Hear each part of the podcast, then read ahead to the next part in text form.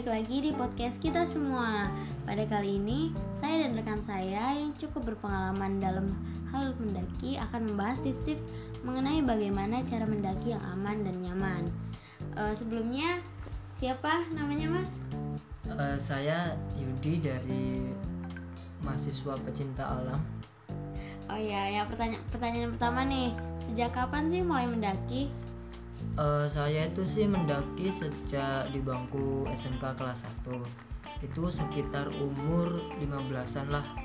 Nah pada pengalaman pertama saya itu saya mendaki diajak sama kakak saya yang memang berlatar belakang mapala atau bisa disebut mahasiswa pencinta alam. Sangat polosnya saya hanya bekal tas carrier dan jaket yang sangat tipis. Oh itu berarti pertama kali mendaki ya cuy iya lah diajakin oh kalau yang kedua kenapa sih suka mendaki? Uh, dalam pendakian pertama pasti kan dapat pengalaman gitu. Antara kapok banget untuk berhenti mendaki atau malah di ketagihan mendaki banget gitu nah saya ini termasuk orang yang mengalami kecanduan akan pendakian karena apa dari pengalaman pertama saya yang indah akan melihat pemandangan yang begitu luas saat di atas gunung. Wah, cakep banget nih. Kalau pengalaman mendaki nih udah ke mana aja? Uh, Alhamdulillah sih kalau untuk yang di Jawa Timur itu udah di Gunung Arjuna Welirang itu tepatnya di kota Malang Jawa Timur dan Gunung Penanggungan. Lalu selanjutnya untuk di Jawa Tengah sudah beberapa gunung sih. Uh, mulai dari Gunung Merapi kemarin pasca sebelum erupsi lalu Gunung Sindoro di Wonosobo dan Gunung Prau di Dieng Jawa Tengah. Hmm, udah banyak ya itu. Iya, berarti pengalamannya beda-beda atau uh, itu sama nggak sih? Uh, kemungkinan mirip cuman uh, apa hikmah yang dipetik itu ada aja gitu. Nah. Terus biasanya mendaki sama siapa nih? Atau sama pacar atau sama gebetan atau sama mantan? Oh itu sih saya uh, seumur hidup saya nggak pernah pacaran sih mbak. Uh, biasanya sih cuman sama teman-teman main gitu. Lalu pas di lokasi pendakian kan kami dapat teman baru gitu. Uh, kita ada rencana pendakian bareng di suatu tempat atau di suatu gunung gitu hmm, berarti biasanya direncanain dulu nih sama teman-teman. Iya uh, biasanya perencananya tuh berapa hari? Tiga hari sebelum hari H. Itu udah direncanain mateng. Hmm. nah kan masnya ini udah sering nih beberapa kali lah uh, mendaki dan udah banyak juga pengalamannya. Nah kalau tipsnya nih buat uh, para pendaki khususnya buat yang pemula apa aja? Kalau tips menurut saya ini mbak ya uh, tips yang pertama itu kita harus wajib sih izin minta restu sama orang tua. Karena itulah sesungguhnya masalah yang selama ini ada di pendaki-pendaki yang pada hilang di gunung. Di alam itu kan suci. Kalau orang yang berhati kotor atau uh, sudah membohongi orang tuanya atau apalah gitu ya kembali lagi ke hukum alam gitu mbak. Kebanyakan kasusnya begitu banyak yang hilang di tengah hutan atau eh, nggak uh, bisa balik. Terus untuk tips yang keduanya itu dari saya itu wajib untuk sering olahraga gitu. Misal olah, olahraga ringan lari pagi push up dan lain-lain. Karena olahraga itu mampu meningkatkan kekebalan tubuh kita. Tahu kan ya bagaimana cuaca di alam luas gitu? Dingin panas serta jalur yang terjal misalkan bebatuan sama di jalur yang pasir gitu mbak. Kalau untuk tips yang ketiganya itu kita harus mencari tahu profil atau sejarah yang pad yang ada pada gunung itu tersebut. Misalkan nih Gunung Merapi yang terkenal mistisnya. Nah kita cari tahu tuh apa saja pantangan yang ada di sana. Kenapa sih harus begitu ya bukannya apa untuk jaga-jaga saja sih. Uh, di sini kan kita harus sopan santun seperti kita bertamu di rumah orang. Kalau kita nggak pakai salam seenaknya masuk apa yang terjadi? Pasti yang punya rumah yang punya rumah pasti marah kan? Nah itu logikanya begitu. Jadi kita harus uh, apa ada sopan santun untuk beretika di suatu tempat yang baru gitu. Lalu untuk tips keempatnya itu uh, kita harus menyiapkan alat yang aman gitu seperti sepatu outdoor yang anti air dan dingin, jaket outdoor, topi rimba serta tas carrier yang memadai selama perjalanan pendakian. Jas hujan dan dan P3K itu jangan lupa sama alat bantu trekking pole itu seperti tongkat pendaki. Kenapa itu semua dibutuhkan? Karena tahu sendiri kan kalau kondisi, kondisi di alam itu tidak bisa dinegosiasi melainkan kita harus beradaptasi kepada alam tersebut gitu. Lalu untuk yang kelima kita harus menyiapkan logistik yang lebih dari perhitungan. Logistik itu e, bisa disebut bekal kita atau makan karena di atas gunung kan nggak ada orang jualan gitu. Jadi jadi kalau bisa kita dari bawah itu beli makanan yang lebih secara perhitungan misalkan uh, tiga hari gitu kita bawa makanan selama empat hari gitu. Untuk jaga-jaga sih mbak. Jaga-jaga.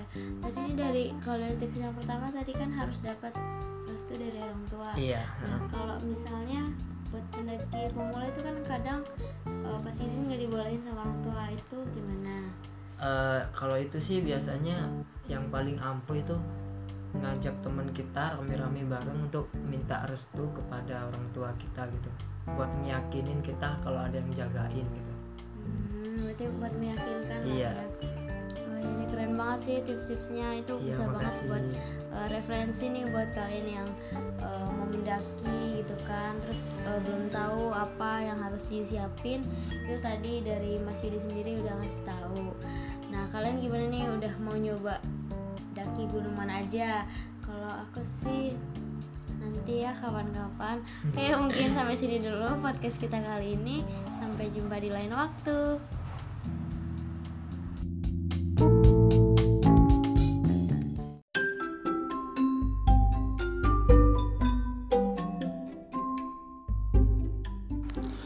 Halo guys, balik lagi di podcast kita semua. Nah, seperti biasa nih, kami bakal kasih info tempat-tempat yang asik buat nongkrong di kota Jogja. Khusus buat kalian yang pengen nongkrong tapi masih bingung nih, di mana tenang aja.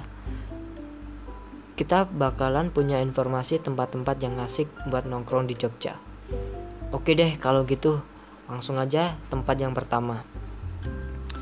Ada Legend Cafe. Mungkin buat kalian yang asli Jogja sudah tidak asing dengan tempat tersebut berada di sekitaran daerah Malioboro, tepatnya di Kota Baru. Legend Cafe yang merupakan salah, salah satu tempat nongkrong paling hits di Jogja. Tempat ini buka dari pagi, siang, sore hingga malam. Sehingga Legend Cafe menjadi tempat nongkrong paling hits dan favorit untuk kalangan anak muda. Dengan wifi yang gratis, menu yang bervariasi, dan juga tempat yang cozy pastinya membuat para tempat nongkrong yang satu ini menjadi tempat andalan. Legend Cafe menghadirkan arsitektur khas Belanda dengan tampilan yang unik, elegan dan tetap memiliki desain ciri khas anak muda yang sangat meriah. Harga di setiap menu yang ditawarkan pun juga pun sangat terjangkau, sehingga tempat ini menjadi salah satu tempat favorit untuk nongkrong, ngobrol, bahkan tempat andalan untuk mengerjakan tugas kuliah. Yang kedua ada di Mato Kopi. Tempat ini bukan hanya menjadi kedai kopi ataupun kafe, tapi sudah bertransformasi menjadi tempat nongkrong dari pagi, siang, sore, bahkan hingga malam. Sebab memang Mato Kopi buka selama 24 jam non-stop. Bagi kamu yang membutuhkan tempat yang luas untuk berkumpul dengan jumlah lebih dari 10 orang, maka Mato Kopi ini tempat yang sangat cocok untuk kamu pilih. Tempat ini memiliki konsep yang terbuat dari bambu, sehingga menyerupai gubuk ataupun saung. Jadi eh, model-model zaman dulu gitu, desa-desa. Mato kopi ini sangat cocok untuk tempat yang kamu pilih. Menu yang disediakan pastinya menu sederhana yang sangat cocok untuk dijadikan tempat ngobrol bersama juga menjadi teman sepanjang malam. Banyaknya varian menu dari kopi yang ditawarkan menjadi ciri khas kafe tersebut. Di antaranya Kopassus. Kopassus itu singkatan dari kopi susu. Terus ada lagi Kotangsu, kopi susu gelas tanggung. Dan yang terakhir itu ada menu favorit yaitu Kopaja yang disingkat eh yang artinya kopi jahe. Penamaan menu kopi yang unik itu membuat para pelanggan mudah mengingatnya. Untuk kisaran harga menunya mulai dari harga 5000 hingga 25.000. Sangat terjangkau kan? Lalu ada yang lalu ada tempat ketiga di Secret Garden Coffee and Chocolate. Dari namanya aja dapat ditebak gimana konsep cafe yang ciamik ini. Cafe ini tempat nongkrong di Yogyakarta yang berkonsep semi outdoor. Perpaduan modern dengan Jawa klasik membuat suasana cafe ini sangat dijamin romantis dan beda dari yang lain. Cafe ini buka mulai jam 5 sore hingga jam 1 malam. Cafe ini terletak di Jalan Profesor Dr. Kiai Amri Yahya, nomor 2, Wirobrajan, Yogyakarta. Harga makanan dan minuman pun di cafe ini juga cukup ramah di kantong.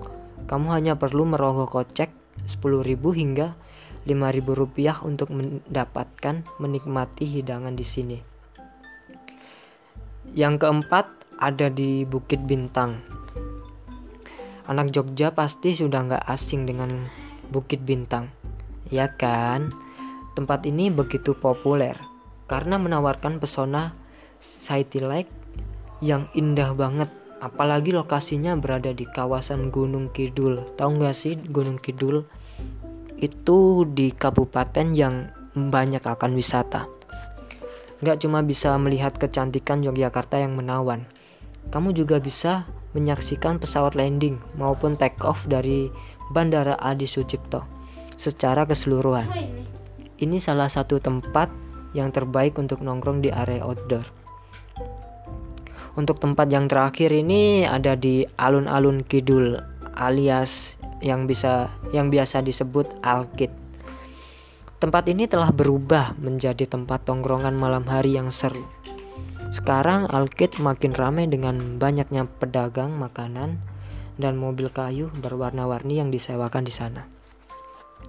Bermodalkan jagung bakar atau ronde saja, kamu sudah bisa nongkrong di sini semalaman. Atau pingin main, bermain, kamu bisa menyewa mobil kayu seharga 30 sampai 40 ribu itu bisa mengelilingi Jogja. Oke, mungkin itu saja podcast informasi tempat tongkrongan yang menarik di Jogja. Sampai jumpa di podcast berikutnya. Bye bye.